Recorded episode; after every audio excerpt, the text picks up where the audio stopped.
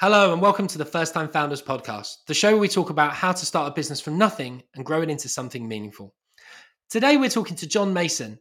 John Mason's a well known UK hospitality entrepreneur specializing in learning technologies. John was the founder of a platform called Vidlios, which was a mobile video first learning platform that really disrupted the UK hospitality sector in, in learning um, 10 or so years ago. John grew the business to work with some of the leading UK hospitality operators, took that business through COVID, which was extremely difficult, as we all know.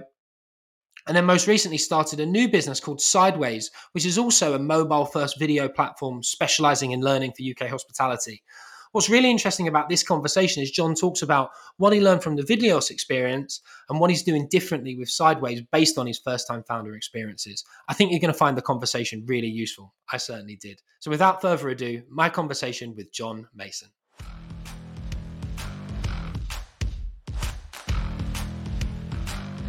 Big John Mason, welcome to the First Time Founders podcast. Thanks for doing this. Mate, it's a pleasure. You know me. I big fan of yours, big fan of what you've done, and I'm now a big fan of what you're trying to do. So uh, I'm all yours, buddy. I appreciate it very, very much. So before we go full bromance, should we should we bring the the listeners and watchers up to speed on on our relationship, how we got to know each other? But I suppose the preamble to that is how you got started in being a founder and making your way into hospitality. Yeah, um, I have to go back in the memory banks quite a while because I've been a kind of entrepreneur or whatever that word is for a long, long time. I, I, I, didn't do well at school, so I I had to. I went out and learned from others, and I asked loads of questions, and that's how I learned. And you know, I, I bugged the crap out of people until I found the answers that would enable me to become better at what I was trying to do. Um, and that was a long, long process. But then I at the age of 27, I founded some software before software was even a thing, and it was mildly successful. And a lot of the things I've done have been mildly successful, right? I've earned a living. Uh, and and then others have been a bit better and and you know and and and I've always you know a lot of the times and this is this is probably uh, how a lot of your uh, uh, listeners would would feel too have been ahead of the curve, right? So you've kind of got this thing, and you go, "Hey, check this out," and it's amazing, and and the world's just not ready for whatever that is, right? Maybe the bandwidth isn't good enough, or you know, when we're doing video, for example, it wasn't quite fast enough, and um, you know, and and then you you keep going because you're just so damn committed to it and and you find that you run out of steam eventually, right? Or the world catches up again, and then someone leapfrogs you, and it's all over. So, what, was, uh, what, what was the first business? The video business, John? No, no. Um, my first ever business was some golf software that I founded, which was a stats tracking piece of kit that was on a CD-ROM, and I sold it into uh, what you would call, you know, WH Smiths, but in New Zealand it was called uh, Whitcoulls, which was the equivalent of, right? So it was a CD-ROM that sat on a shelf next to books, next to golf books, and they bought quite a few of them. So I made a little bit of money out of that, and then golfers were using it in golf associations, etc., etc. But it was on a CD-ROM, so you know, back when you had to plug it in to your bloody machine, right? So way ahead of its time. And if you look now, now you there's apps that will record your swing that'll real time, uh, you know, talk to a coach and all this sort of stuff. Which I use some of that technology now, and people laugh at me, my mates, my golf mates, where they go, you know, you you you built this thing so so many years ago, right? I built it worked on a Nokia phone for God's sake, you know. So really, yeah. So Java and all that sort of thing, good stuff. And then I got into apps with another business partner, uh, and we built some of the first global um, hospitality ordering apps. So we we built Subway's ordering app in many parts of the world except America. We built Pizza Hut's web and mobile ordering app. We built um, oh, there, there's a handful of other, others, including Nando's, right? And and then I decided that I wanted to do something different. I wanted to do something for myself, and that's when Vidlios came about, which are a lot of people that may may recognize me, some of our friends and colleagues in the industry will recognize me for that because that was kind of a 10 year journey as well. And now we've we've moved on from Vidlios and we're uh, we've got a new platform called Sideways, which so Vidlios was a visual learning platform and Sideways is a more of a bottom up learning activation platform and it's centered around anyone can share knowledge and upload it all into one place and we can all get access to it from there and then we can surface it into more structured learning and courses and things like that from there. So that's where I am currently. Well, it, it was through Vidlios that we met each other, wasn't it? I remember I was I was out trying to you know build Yapster, our SaaS platform at the time, and I kept running into customers that saying, you've got to meet John Mason, such a great guy." And then I can't remember we had a beer at some partner event, I think, and uh, you accused me of ditching you with the most boring people at the party, if I remember. But there was that banter that I, I feel like formed formed our well, friendship. Everyone wants to speak to you, but me not so much, right? So uh, you are a little social butterfly, flitting around, talking to all the people I only wish I could talk to, and then where the hell did Rob go, and why am I stuck with this person? I remember that. I do remember that. Uh, that's a, they were they were really really good times, uh, and it's amazing when you when that you're part of a cohort of founders and you're all nobody's in the minds of the customers that you're targeting right? You might be a somebody in your previous thing but you're it's new. Nobody knows you. Nobody knows your thing. And the the only kindred spirits really are the other guys and gals out there in the exactly the same boat it's like the losers at high school, right? Trying to get into the popular groups. Well, I did enjoy our, our sessions where we'd have a bitch and moan about stuff. I have to admit that. So, uh, some of them, well, let's do. Let, was about the same people or companies. So, yeah.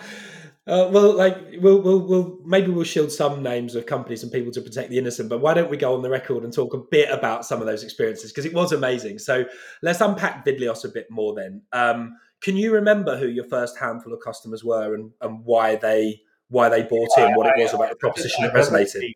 Yeah, I vividly remember it. Um, we were really fortunate that uh, I knew Richard Tallboy at uh, Wagamama, and uh, through the we actually built Wagamama's first ordering app too, and that was when I was at a company called Altane, and um, so I reached out to him to say, look, I'm doing my own thing. This is what I'm doing. It's all centered around learning and sharing knowledge and um, creating Vidlios in this kind of new medium for learning where, where video meets learning, hence the name videos, right? So it's part video, part, part uh, learning. And um, we, he said, that sounds really interesting. And he handed me over to uh, Sarah Macklot, who was the head of L&D there and I met Stephen Mangleshot at the same time, who was who still is uh, their executive head chef, who's a tremendous guy, so full of character. And they immediately got it.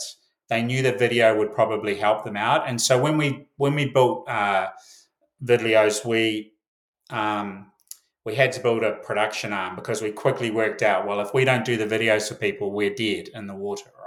Because they can't, they don't have the capabilities to do it themselves. So, and, and I, sorry, John, just stop you there. Does that mean that they weren't uploading any video, or they were uploading video that was so poor that nobody yeah. was going to consume it? Well, not let's not let's take Wagamama out of that equation, but no one was doing video, right? And right. if they were, it was uh, external, right? It was marketing, it was you know big shiny production values, all that sort of thing, which is not what you need internally right? Internally, you need shorter, more um, crafted um, content that connects to the learning audience. Who's the audience that we're going after? What do they need to know? Front of house, back of house, service, systems, menu, whatever that is, right? Stephen immediately got it, and we've continued to be really good friends. Uh, post it, and and we we still do some work with Wagamama. Um, even now with a it's smaller because they have some in-house capabilities now, but but they ran with it. So we did every single menu item, every steps of service, all their Kaizen stuff. You know, we probably did hundreds, well, not probably, we did hundreds and hundreds of videos for them, which they put into Vidlios. And they were really well known for storytelling, weren't they? Yeah, we, we were the pioneers with them on that, right? So we we got them across the line with it, and someone that is as um, a greater storyteller and really, um, you know, outward and outgoing as Stephen picked it up and ran with it, right? And then he got his team to get involved. So his the chefs under him got involved, Carl and Surendra and a few others, and they turned it into a thing. And you know, we caught up about a year ago and had a a nice steak meal together. And you know, he was really humble and said, "Hey, John, thanks for helping us." Now he's gone on to do cooking shows and he's been on Ramsay shows and he's done all sorts of things because he is that good. You know, he could have his own show. But anyway, going back to the videos, video and a platform, there was no platform that could house them, right? Learning management systems are so clunky and so poorly designed. Even to this day, they can't house video. They can't they can't house it. They can't surface it where it's required.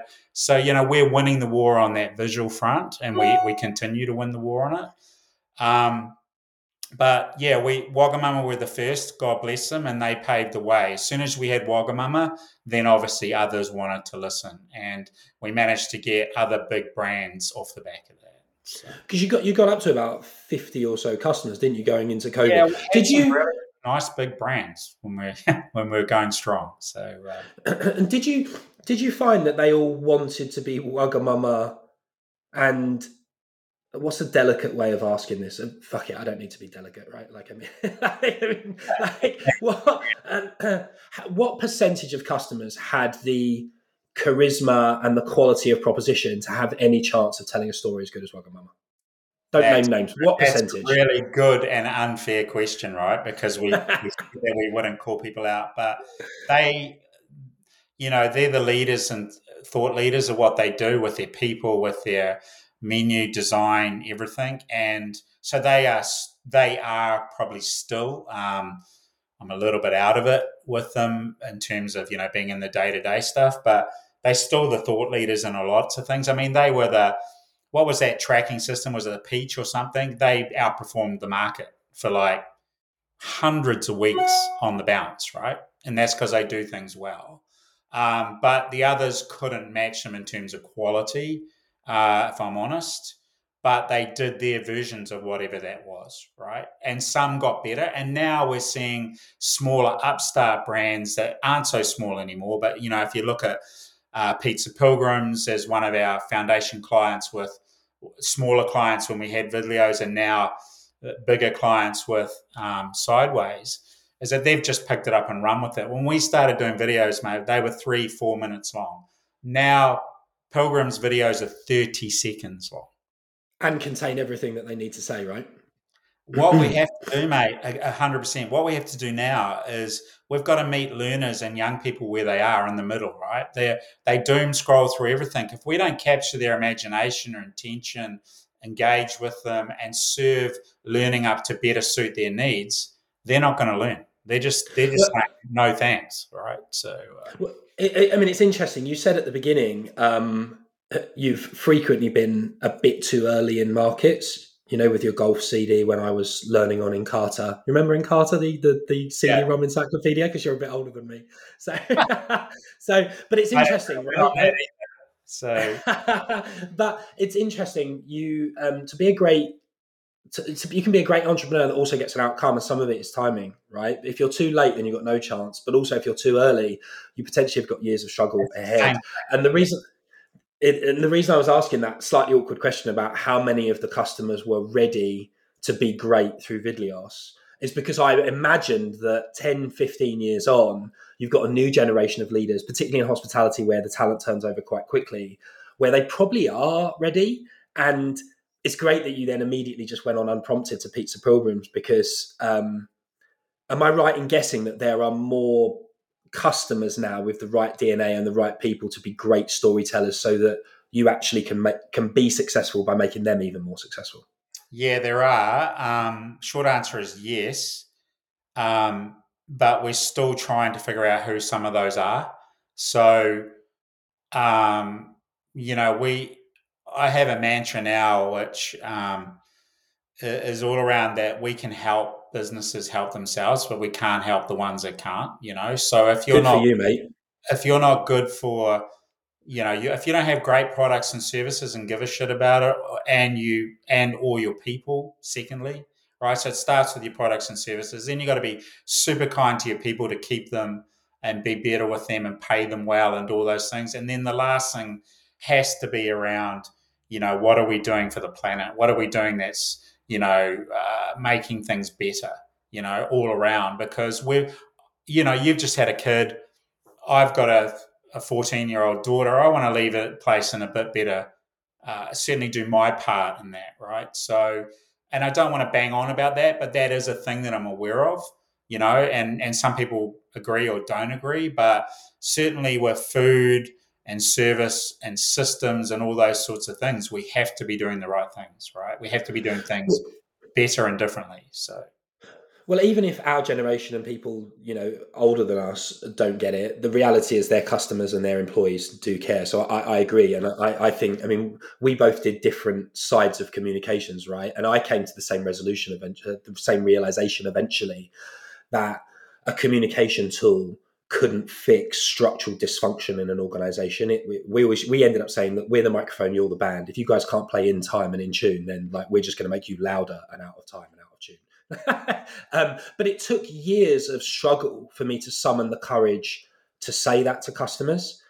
Was it the same same for you? Like, wait, can you remember the moment where you started saying, "This is what we are. This is what we believe. This is what successful customers look like." I think at this or are you not? Vidlios, we kind of never got there because people came to us because you needed the money.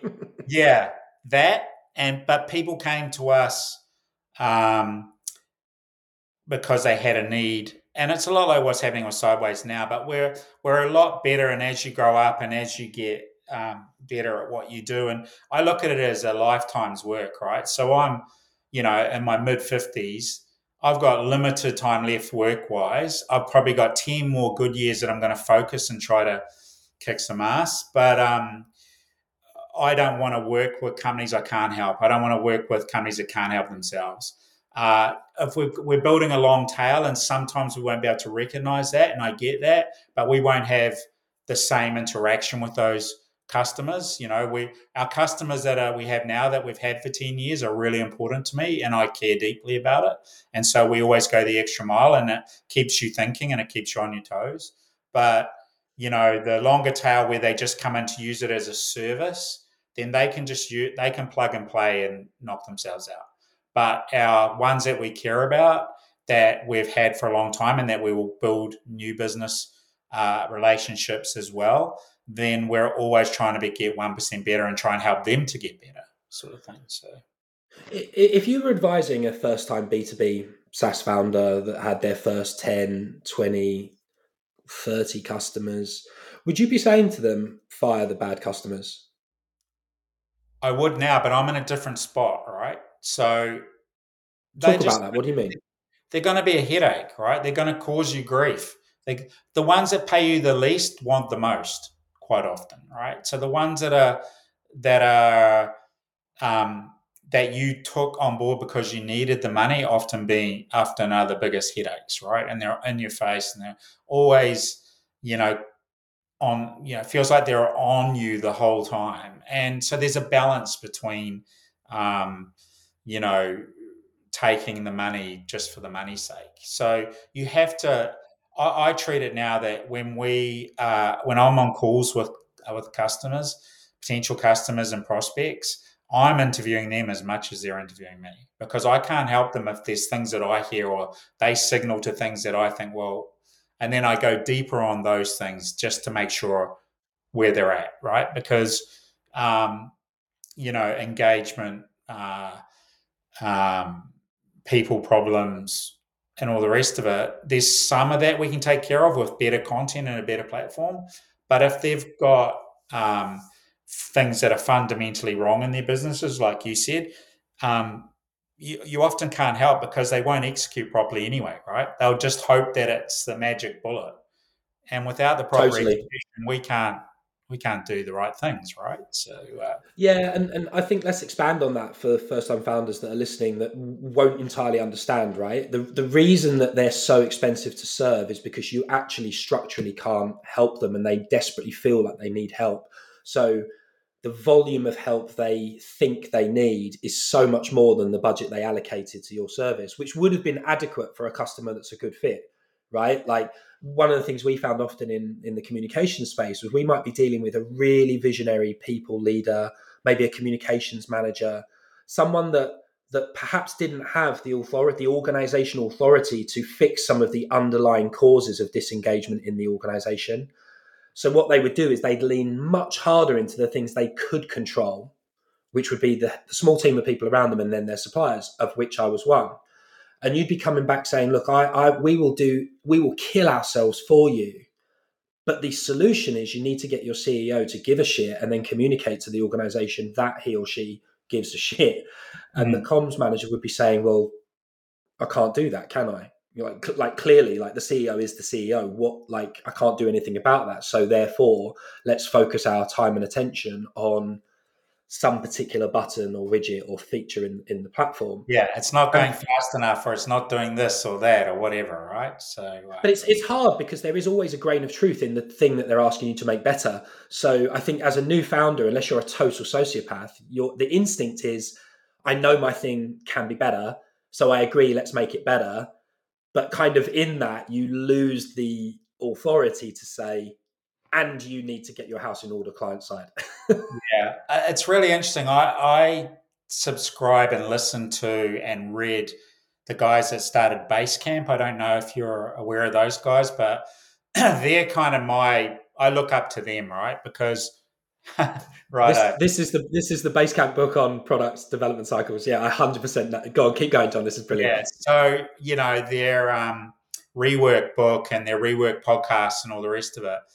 But you know they're profitable from day one, which is a tough gig, right? And they've got their own way that they do things. And they, you know, what inspired me about them was they got their pricing right, they got their product right, they knew who their audience was and those are the things that are critical, right? So for me, knowing who your end customer is, uh, what size of business they are, what their budget will be, how do you fit that, how do you service that, H- how do you keep it profitable for your business, and doing all of those things, because they are 100% so important to your success or failure right? So uh, it's, it's, it's, so true. Can, can you just walk us through that for for sideways then? So who yeah. would be the ideal customer for sideways? so it's who, changing who good good thing is it's changing but what we identified and what the rework guys say is they uh, they're going after the fortune 5 million right so everyone wants the fortune 500 because they're going to pay you two million bucks to install it for all of their their two million employees and all this sort of stuff. But that's a 12 to 18 month sales cycle that'll break most companies, right? Unless you're Salesforce or some of those other big guys. Um, whereas when you can go after companies that, so we figured out that our our um, sweet spot was around 250, 300 people, organizations, right? We could service them really well. We could lift, shift the needle for them. We could instantly make an impact. And we, I looked at pricing, and you know, when we are smaller, we came out the back of COVID, and we had a product that, you know, was um, that did what it was supposed to do, and it was it was keeping up to what we said it would do. Um, I looked at the pricing, and the pricing is so damn critical. Everyone prices everything the same. And I looked at Basecamp and I saw what they're doing. And we're more expensive than Basecamp because our product comes with content, right? So we can do right. your clients training, all the rest of it. And if you were to buy that off the shelf from somewhere else, which would be terrible, which people do, and I, I want to call out the people that are doing a really bad job because they've just been ripping people off, is that we priced it. So, like to give you an example, our average um, average uh, customer was paying us five thousand pounds a year, right? Right. That's gone up. That's hitting now seven and a half because we've got these bands. But I think now with some new products and features we're building, we're going to get over the ten. So we're starting to creep up because we're offering so much more value. So you can easily see the value you're getting. But for a lot of companies, They either start way too high uh, and no one can afford it. You know, if you think about these companies that were doing the, you know, the gamification and that, they could only ever go after, you know, the the big guys, the guys that could pay the hundred grand for rendering of these things that you wore virtual headsets for and all that, which are crazy, right? That only ser- that serves one percent of any uh, industry. So we were going, we're going after the the bottom half, and it's mainly ignored, right? So it's mainly um, dis um, proportionate because companies don't, the bigger companies don't want that business. It's too hard. They think it costs too much to get. We hug it and do the best we can with it, and there is thousands of companies, right? So you know, Basecamp has thirty thousand customers geez, I want to be more like Basecamp, right? And I want to get that 200 bucks, 500 bucks, a thousand bucks a month that's paid every single month from those companies that love your product and service solution support. That's kind of the model we're heading towards. But we're now building some more, um, you know, future proofed um, features that are costing quite a bit of money to build. So that will mean we're, we're going to be able to target the 500, 1,000, 2,000, 3,000 uh, people operators out there. So, well, I guess it's like your example with Pizza Pilgrims, right? The nature of your business is that some of those customers will, will, will grow, and you obviously need to keep evolving to be able to to be able to grow with them. The feedback that I hear about you in the market constantly is that those cool boutique brands that are going to be the future sort of growers of tomorrow love the relationship and the service they get from you at a price point they can they can justify. So I can see why that strategy makes sense. And then based on your prior experience with Vidlios, you know how to not waste money on operations, right? So every penny they do spend on you, you put into productive investments that they actually value, right? Because there's nothing worse than not charging a lot, pissing all the money away, and then only being able to deliver a really crap service. yeah, the thought has crossed my mind, but unfortunately, yeah, we we can't do that. But um, yeah, we've invested it all back in and, you know, like one of the things we spoke about offline was when we built Vidlios, I had a partner who was the dev guy, like Craig is to you with Yapster and, you know, both boffins, both big, you know, planet sized brains and stuff. Um, that did a lot of the hard yards. Well, in our case, did all the hard yards. But we always put off this idea of, um, you know, outsourcing the development. And I was always told it was too risky, it takes too long, we'd have to bring them up to speed, we have to do this, do that. So I just immediately thought, I used to think that was, okay, that's what it is, right? And then when your hand gets forced that you have to do it that way, and it's a bit scary, um, you know, you you bite the bullet and you do it, and you figure out that uh, it's not scary, and that you've got 25 year old MIT students, you know, from, out of Maribor in Slovenia doing our stuff for us who are insanely good at what they do and care so deeply care about it. And I've got a one, I've got a, such an amazing relationship with them. And yeah, it's not all beer and skittles, but you know, it's 80 to 90% worked out way greater than my expectations, right? So, you know, again, another thing like that, where as older founders, to release everything and to go learn something new and do something new and not have control over it as such and you know to for it to blow out a bit here and there and you're always trying to find extra money to pay for it. But my vision about all that is if we're not progressing we'll never get to the end point right? We'll never there'll never be a, a payday as such because we have to keep going you know so. It's it, it's interesting um, you you use the phrase forced your hand. That was exactly my experience as well. Um, yapster went into the coronavirus lockdowns which for those that weren't in the sort of frontline economy or weren't in the um, consumer services economy all of the customers were closed right when the mandatory lockdowns came. So that meant many even if they were under contract stopped paying their stop yeah stop paying their bills for a while and Yapster, like Vidlios, like John's business at the time, was solely serving that market. So we had 30 people going into the crisis, and I laid off uh, 24, went from 30 to six, just to just to stop the potential hemorrhaging of um, cash. Because even as the government rolled off furlough, like furlough wasn't completely free to companies, and it got progressively less free over time, and a lot of small suppliers just bled out, right, waiting for the market to spring back, which it didn't quite do. And other than that um, period when Rishi did Eat Out to Help Out, where it went go go, but then it all sort of died afterwards for like a year. The the the thing I learned most about that was how effectively you could operate with virtually no pe- if you had just a handful of good people. And the people that got laid off were many of them were really really good. It was nothing to do with them. It was entirely my fault. And i've seen they've but, gone on to great things some of them right? Totally is- but totally but as a founder once you've operated with what feels like no people you can't unsee that now i see flabby supplier businesses left right and center and they're pissing away resources that they're expecting either their customers or their investors to fund for no real value because a lot of it's wasted resource. And it's very hard to give first time founders that advice because unless your hand is forced, it feels it feels reckless to do it, right? Do you want to talk a little bit about that? Yeah, well, you you always said to me, and I struggle with it when we were catching up over beers and stuff. Um, and people will think, God, that's all those guys did. But you know, we only really ever saw each other every three months or so, right? And it was nice for a few hours. Um, but you know, this kind of con- and rework the founders three thirty seven signals and those guys talk about it all the time. They started with two people and they built this thing up, and now they're still only eighty. You know, and they're worth. You know, they never want to sell, and they this and the next thing. They're eighty people after twenty years.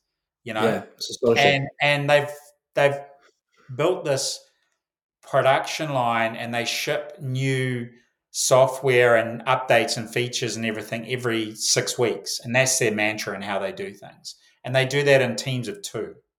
Whereas yeah. Their competitors are Monday and uh, Slack and whatnot and all the others that have teams of developers of 3,000, 4,000, 5,000 people. And they can't keep up with the good work that these guys do. You know, and it's, uh, uh, that's a thing, right? I mean, that's what you just said. Flabby, silly things where where investors go, well, just grow, grow your people, grow this, grow that, so we can look like growth. Well, that doesn't mean you're going to get all the sales that come from that, right? So uh, it, it, it seems to me it's a it's a um, it's all about focus, right? The way that Basecamp do that is by being really particular about what they're going to focus on. And you know, look, I'm sure they do a bit of theatrical marketing, shock marketing, like like you know many people do to get attention. But generally, I think they're a very transparent business. And so you can apply focus when you're honest with your customers about what you are and are not. Um, I think with a lot of those on the sort of venture capital backed trail, because they've told their investors that they are going to achieve a trillion dollar outcome, they can't really talk the language of focus because it, it, it, doesn't resonate with what they've told their team and their investors. And therefore, they can't really start saying to customers, we're going to be the best supplier in the world for this very narrowly defined customer type. We're going to use all the, all the money you gave us, we're going to keep it in the bank for a bit, right? no, go spend that money, spend it as fast as you can. And that's what they all say too. And I'm very mindful of that. So for me, it's like spend it every uh, pound like it's your last one, right? Hire people when your eyeballs are bleeding and you can't do it yourself because that is what's going to make a success, in my opinion, and not everyone's going to make a successful business. It's not going to go as fast as everyone else's. I don't want it to. I certainly want to get to hundreds of customers. I've seen some, we're not going to mention names, but I know our competitors or rivals, and I know some others that are partners and all the rest of it have, have 500, 600, 1,000 customers and they're on the decline now, right? Because they're yeah. not keeping up with things. So if we can come up, if we can be the pizza pilgrims of of our and our market of learning and development and of knowledge capturing and sharing and of you know and and learning engagement, then we will get to the hundreds. Uh, but it's going to take us five years, right? We're going to get to 100 within two years. That's my goal. And then it's going to be hundreds by year five and whatever by year 10 you know and and and i want people to come on that journey with us that's our partners that's our Um, you know, potential investors, we haven't raised any money yet. So, you know, they have to be on that journey, that slow journey too, right? Because totally, you know, we'll we'll 10x your money, but I'm not going to be able to do it for you in two years. But if you give me 10 years, I can, you know, sort of thing. Uh, and if you've made enough think- money already, then why are you concerned about it, right? So uh, that type of thing. Uh, and we're going to do some uh, good. The ultimate thing is I want to change learning for good, right? That takes fucking time. yeah, I think that's right. And my my view is that the most dangerous thing is you can is fall between the two, two stools. I think you can be super lean, customer cash um, driven, and um, I think that works really well. I also think you can you can be on a rocket ship where it's genuinely a sort of winner takes all market opportunity where the product has to mature much faster than the customers can fund its development. You know, like classically a consumer business, for example, where each user's worth a very small amount of money and you need to invest huge fixed costs to build something that all of the people love. Then it makes sense again to be on that venture path. I think the danger for a lot of founders is they they get lured into the venture capital industrial complex receive a check that would be a good fit for Facebook when really they're more like a a Yapster or a Vidlios. And there's no shame in that. Yeah, yeah, yeah. And then and then they lean into a model that the economics and their market can't afford and their customers don't really want. They don't end up being the next Facebook, and there isn't really anywhere to go. So what I preach to founders is take some time to know what you are, be led by what your customers need and want, and what your personal time horizons and ambitions are. And then if that means raise a billion dollars, go raise a billion dollars. But don't go like raise a few million that's going to put you on a path to raising a billion if you're never going to get there because those VC folks will happily pull their checks and kill your business if yeah. your metrics don't keep up. And then in pursuit of those metrics, you'll do crazy, crazy things. totally. And and as you say, people speak in riddles and there's all the you know, the the non truths that happen around metrics and data and all that sort of thing. And what do you mean you by know, that, John? What's that? What do you mean by that? Come well, on, you're a direct you're a direct well, bloke. You don't have to name anyone, but what is some bullshit that people spout? well, you know, we all you know, I've been in sales. Everyone's everyone should be a salesman, right? But I, I've been in sales for such a long time and you your prospect list always sounds a lot greater than what it actually is. Right? That's and, hope, right? Hope yeah, is not a strategy. Yeah, exactly. And you know, I I don't count a sale until it's a sale, right? I don't. I never ever have done. But the the people that talk about, oh, we've got this client, we we've got we're getting this client, and this client loves us, and that, and then you hear that they don't, right? Or or whatever, you know. And and then if you look at the other end of the spectrum, so our competitors have all been bought, and so now mm-hmm. these service levels have dropped to to just really average, right? To less than average. And that's that's re- I, I can't believe that the the the company that bought them hasn't figured that out. It hasn't gone why why would we do that? Why would we hemorrhage why have we bought this only to hemorrhage clients because we're not supporting those clients, right? Or customers. And long may it continue because you know, we're going to eat their lunch. but there's there seems to be no obvious change, you know, or anything like that. People are just annoyed with with that, right? And they're not doing what they said they would do, and the buck doesn't stop anywhere. It's it's just lost with, you know. One of them said to me the other day that they waited four weeks to get some to get an answer for something. I've got two, two insights on that, John. So, um, this book, The Qualified Sales Leader by John McMahon, every founder that's crap at forecasting should read this. Like, it's really good for forcing you to be. Yep. It, it, it's so good, but it forces you to take a methodical approach to asking yourself whether you've met the right people in a customer, demonstrated value, such that you can actually kind of predict the the, the deal. Um, and for customer side people listening, this is not because we we're you know mad money money driven folks, it's because without your money, we can't hire people to deliver the service that we promised you. So knowing when you're going to sign and pay is kind of fundamental to not letting you down. That's why forecasting is so important for a founder. So I would really read that book. And then the interesting thing, John, on falling support levels, I totally agree, and I've seen the same thing. My experience at Yapster when we had to downsize drastically to survive COVID was I think our service levels went up because we went from having a team of very young account managers, because that's all we could afford, to having quite a big self serve library and a centrally managed kind of support desk. That um, and, and sometimes people get annoyed because you're sending them a link rather than jump offering to jump on a call in the first instance, and they're dealing with we call it the guide dog team, and they're like, I just want to know if I'm speaking to Sarah or Rob. But of course, if Sarah leaves, then they get pissed off because they're like, oh, I like Sarah, and now I've got to get to know Adam but what we always said to them was CC me on every ticket. And if at any point you feel like we, our organization doesn't care or has dropped the ball, you can pull the stop cord and I promise you I'll intervene and I'll find out what's going on. And it was something like 1% of occasions. Like, so rarely did I actually need to stop the train that the service levels went up on a cost effective basis. All the customers wanted to hear was that somebody gave a shit and they could stop the train but like when you look at the kind of stop this train on the tube, right? Like only the very naughtiest kid presses the red button because you know it's disruptive.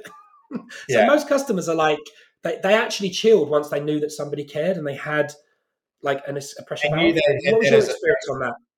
Yeah, I, I I refer to that as there's a backstop, right? So you're the backstop and you do it. I deal with um, a lot of our service related things, and I've got a small team with um, uh, Karen uh, Purple Story and her her team, which shares some wonderful um, guys like Sarah and Amy working there who are picking up a lot of the day to day things for us and challenges and, and servicing our clients, and they do an amazing job. And um, but I'm always the last guy. I'm always I'm always checking the emails out to see does is this progressing, and and then do I I used to forward everything onto our developers, and then I realized that no, let's just wait because a lot of times it can be human error, right? And so now what I do is I just say, can you just go and check these things out for me, please? And those things often fix it, right? And and I used, you know, before I bug the developers, which is eventually going to cost me money, uh, to find out that the client, the person at the other end, wasn't doing it how they should do it, you know, or you know, you know, wasn't necessarily their fault either, but maybe it was our fault that we didn't tell them more. But there was a fault somewhere, and you know, and we never ever say, look, uh, you know, it's your fault, not our fault. Of course, no, you would never do that. But a lot of the time, it is something that can be sorted out reasonably quickly. And as you say, if it needs me to intervene and then talk to the developers, my developers will sort it out within a day.